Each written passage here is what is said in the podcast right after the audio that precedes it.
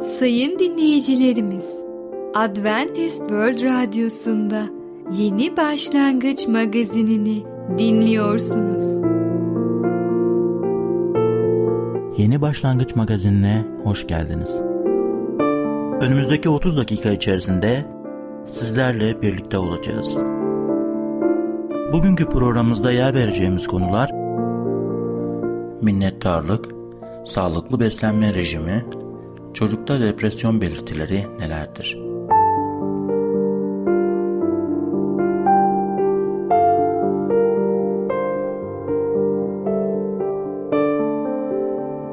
Adventist World Radyosu'nu dinliyorsunuz. Sizi seven ve düşünen radyo kanalı. Sayın dinleyicilerimiz, bizlere ulaşmak isterseniz e-mail adresimiz radio.umutv.org radio.umutv.org Bizlere WhatsApp yoluyla da ulaşabilirsiniz. WhatsApp numaramız 00961 357 997 867 06 00961 357 997 867 06 Şimdiki konumuz minnettarlık. Nasıl minnettar olabiliriz? Merhaba değerli dinleyicimiz. Bereket Dağı'ndan Düşünceler adlı programa hoş geldiniz. Ben Tamer ve Ketrin. Bugün sizlerle birlikte olacağız. Bugünkü konumuz minnettarlık. Biliyor musunuz? Yüce Allah insanlara farklı farklı yetenekler veriyor. Yüce Allah eğitime karşı değildir. Tam tersine bütün gençliğimize sesleniyoruz. Eğitim Allah tarafından bereketlenen bir olgudur. Ve her insanın eğitim görmesi gerçekten çok faydalıdır ve Allah her insandan bunu bekliyor.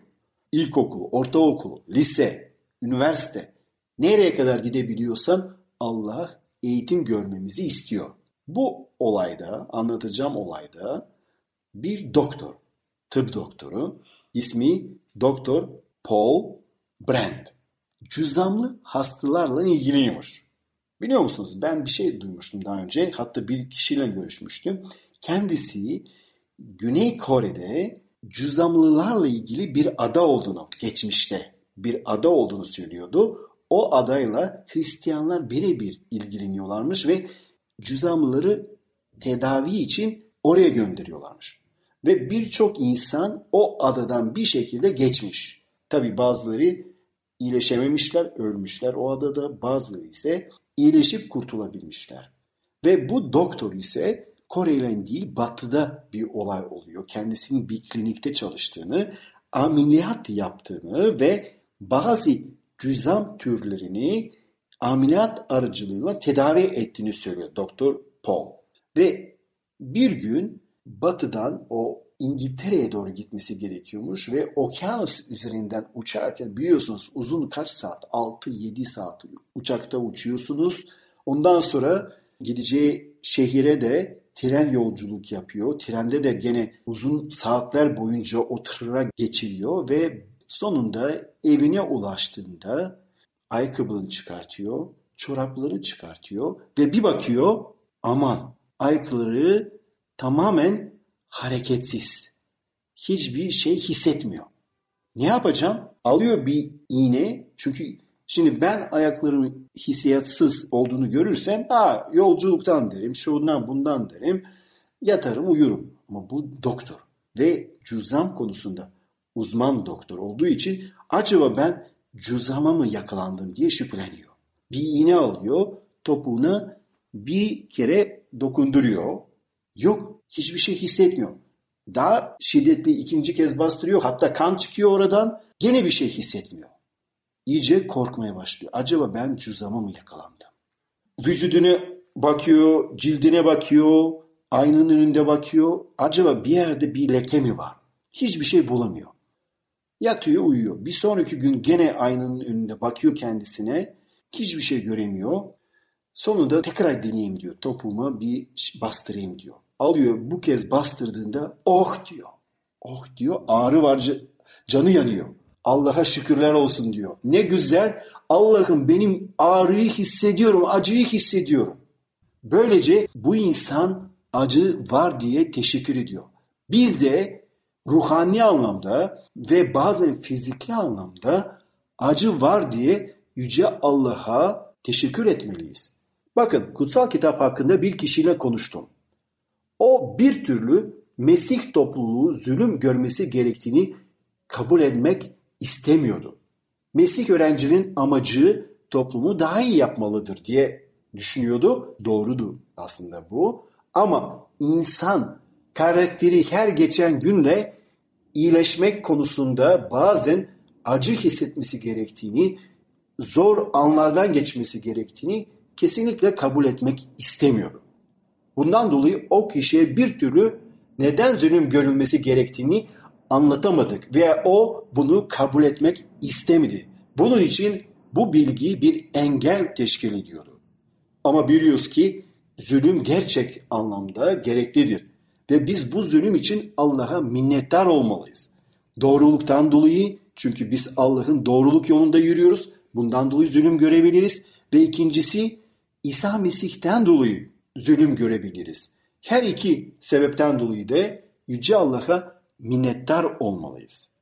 Peki Mesih topluluğunun zulümlere karşı gösterdiği tepkiyi hep birlikte kelamdan öğrenelim. Matta kitabında 5. bölümde 12. ayette şöyle söylemektedir. Sevinin, sevinçle coşun. Çünkü göklerdeki ödülünüz büyüktür. Sizden önce yaşayan peygamberler de böyle zulmettiler. Burada sevinmek kelimesi çok güçlü bir duygudur ve coşkulu biçimde sevinmek anlamına geliyor. Luka kitabında 6. bölümde ve 22. ve 23. ayetlerde bakın ne söylüyor. İnsanoğluna bağlılığınız yüzünden insanlar sizden nefret ettikleri, sizi toplum dışı edip aşağıladıkları ve adınızı kötüleyip sizi reddettikleri zaman ne mutlu size. O gün sevinin, coşkuyla zıplayın. Çünkü gökteki ödülünüz büyüktür. Nitekim onların ataları da peygamberler böyle davrandılar. Daha önce sıralanan mutluluklar arasında sevinmenin zıt anlamı olan yas tutmak, üzülmek, kederlenmek duygusunu İsa Mesih söylemişti. Mesih imanlısı yas tutarsa, kederlenirse onun için ne mutlu deniyor. Bazen biliyoruz ki biz hayatımızda bu tarz zıtlıklarla karşı karşıya geliyoruz ki karakterimiz daha temiz olsun. Bu sınanmalardan, denenmelerden geçince Allah'ın yardımıyla biz karakterimizi yapıyoruz, temizliyoruz. Allah bizi saf altının nasıl ateşken daha iyi olduğunu, daha güzel olduğunu, kaliteli olduğunu bizim de mükemmellik yolunda karakterimizde bu zıtlıklar ve bu zorluklar ve sıkıntılar aracılığıyla daha iyi oluyor. Ve bunları ne yapacağız? Minnettar olacağız. Teşekkür ediyoruz diyeceğiz Yüce Rabbimize ki O bizi değiştiriyor ve Allah'ın doğruluk yolunda yürümemize yardım ediyor. Değerli dinleyicimiz, bugün minnettarlık hakkında konuştuk. Bir sonraki programda tekrar görüşmek dileğiyle hoşçakalın. Programımızda az önce dinlediğimiz konu minnettarlık. Adventist World Radyosu'nu dinliyorsunuz. Sizi seven ve düşünen radyo kanalı. Sayın dinleyicilerimiz, bizlere ulaşmak isterseniz e-mail adresimiz radio.umutv.org radio.umutv.org Bizlere WhatsApp yoluyla da ulaşabilirsiniz. WhatsApp numaramız 00961 357 997 867 06 00961 357 997 867 06 Şimdiki konumuz sağlıklı beslenme rejimi. Sağlıklı bir beslenme rejimi nasıl yapılır? Merhaba sayın dinleyicimiz. Ben Fidan. Yeni başlangıç programımıza hoş geldiniz. Bugün sizinle birlikte sağlıklı beslenme rejimi adlı konuyu öğreneceğiz. Öyleyse başlayalım. Sağlıklı beslenme rejimi. Çoğumuz beslenme rejimimizi sistematik bir şekilde planlamayız. Yalnızca yemeklerimizin kolayca hazırlanabilir, lezzetli ve bol olmasını isteriz. Bedenimiz yediğimiz çok miktardaki yiyeceği adam akıllı sindirebilecek ve atıkları layıkıyla dışarı atacak kapasitede değildir. Buna rağmen tekrar bol miktarda yiyecek tüketerek bedenimize baskı yapmaya devam ederiz. Ne kadar sık yersek o kadar sık acıkırız. Sağlıklı iştahın yerini sürekli artan bir iştah alır. Bedenimiz sıvılar ve tuzlar yüzünden şişer. Yuvarlak ve şekilsiz bir hal alır. Koca göbeklerimiz ayakkabılarımızı bağlamamızı bile güçleştirir. Gövdemizin yükü altında omurgamızın şekli bozulur ve bükülür. Kalbimiz aşırı çalışır ve asitlerle kirlenerek yoğunlaşmış kanımızı zorlukla pompalar. Üzüntüyle tembel, saldırgan ve hasta çocuklarımızı ve torunlarımızı seyrederiz. İstatistiklerimiz uzayan insan ömrüyle böbürlenir. Ama yine de çoğu insan doğanın onlara bahşettiği senelerin ancak yarısı kadar yaşayabilir. Eğer bütün bu olumsuzlukları açıklamak istiyorsak, esaslı olarak beslenme alışkanlıklarımıza bakmamız gerekir. Son yıllarda atalarımızın beslenme alışkanlıkları ve muzdarip olduğu hastalıklar hakkında araştırmalar yapılıyor. Veriler insanlık sürecimizin büyük bir bölümü boyunca insan türünün esas olarak bitkisel gıdalarla beslendiğini göstermektedir. Örneğin Nuh tufanından önce insanların çok uzun, yüzlerce yıl yaşadıkları anlatılır.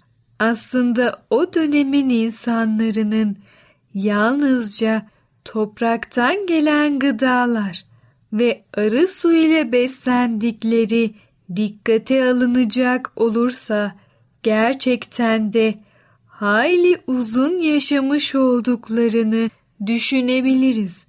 Yani bu insanların et içermeyen beslenme rejimleri dolayısıyla bizlerden daha uzun yaşamaları mümkündür.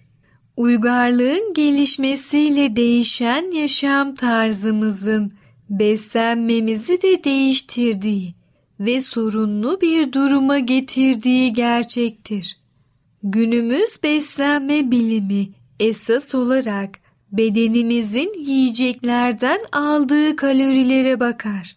Antik dönemlerdeki beslenmeciler yalnızca kalorilerle ilgilenmezlerdi. Onlar hem yiyeceğin içerdiği kalori miktarına hem de biyolojik bilgiye önem verir ve bu ikisinin bedenimizi nasıl etkileyeceğini anlamaya çalışırdı.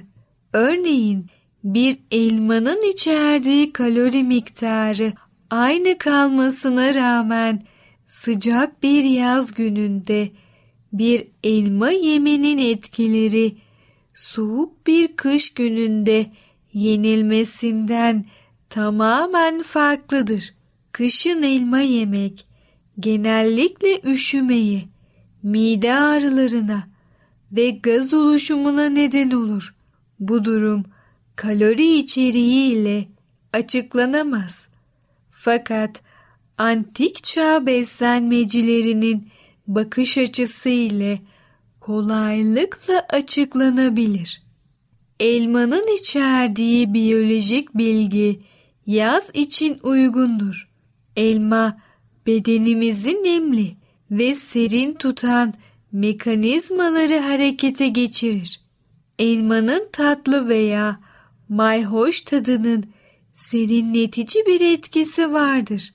Antik beslenme teorilerine göre her yiyecek tadı ve kokusu aracılığıyla yetiştiği yer, bu yerin sıcaklığı, nem oranı gibi bilgileri muhafaza eder. Doğal bitkisel gıdalar tükettiğimiz zaman doğanın büyük mucizeleriyle bağlantı kurduğumuzu hissederiz. Bitkilerden elde edilen gıdaların insanların yaptığı yapay gıdaların tersine her zaman benzersiz renkleri, tatları ve kokuları vardır. Atalarımızın beslenme rejimlerinin temel ilkesi şuydu. Bölgenizde yetişen gıdaları mevsiminde yiyin. Çünkü bu şekilde doğanın gücünden ve hikmetinden payınızı alırsınız. Evet sayın dinleyicimiz, Sağlıklı Beslenme Rejimi adlı konumuzu dinlediniz. Artık siz de nasıl bir sağlık diyeti yapmanız gerektiğini öğrendiniz. Lütfen bu şekilde sağlığınızı korumaya devam edin. Bir sonraki programımızda tekrar görüşene kadar kendinize çok iyi bakın ve sağlıcakla kalın.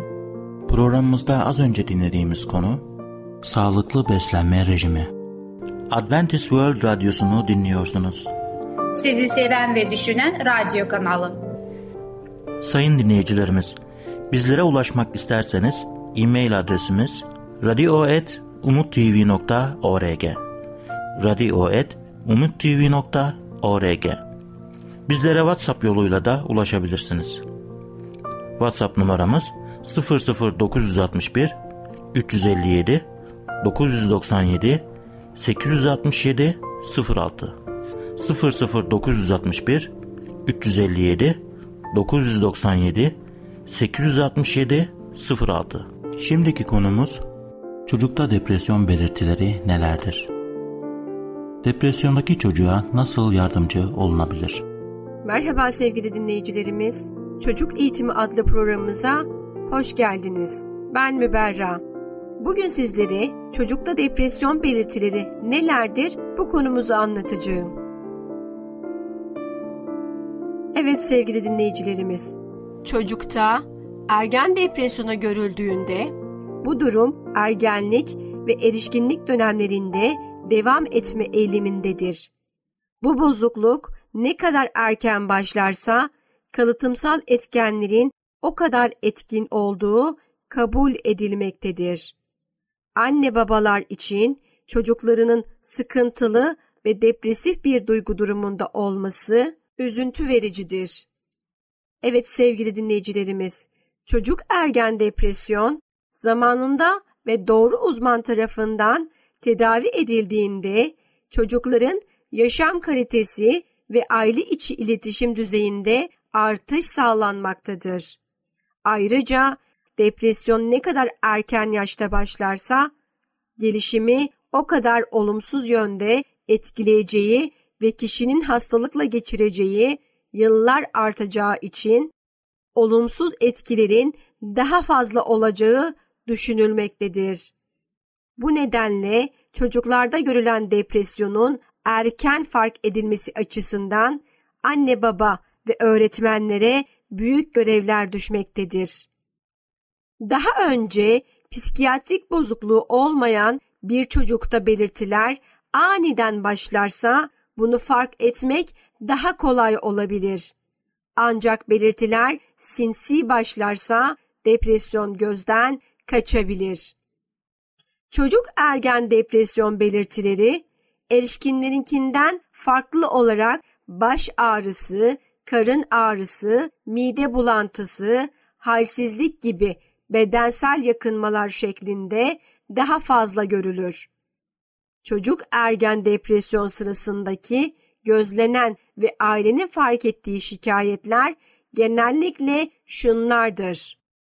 Konsantrasyon ve dikkat bozukluğu, öğrenme güçlüğü, değersizlik düşünceleri, kendine güvende azalma, heyecan, çabuk ve sık ağlama, alınganlık, çevreye ilgide azalma, yalnızlık hissi, sevilmediği düşüncesi, ders başarısında düşme, uyku bozuklukları, mutsuz yüz ifadesi, iştah değişiklikleri, düşünmede yavaşlama, karar vermede zorluk, eskiden zevk aldığı şeylerde mutlu olamama, gelecekle ilgili karamsarlık veya beklentisinin olmaması, oyun oynamada azalma, konuşmada azalma, sürekli bir can sıkıntısı, çabuk yorulma, merak duygusunda azalma, hep kendine kızma, kendini beğenmeme, çok çabuk kolay sinirlenme,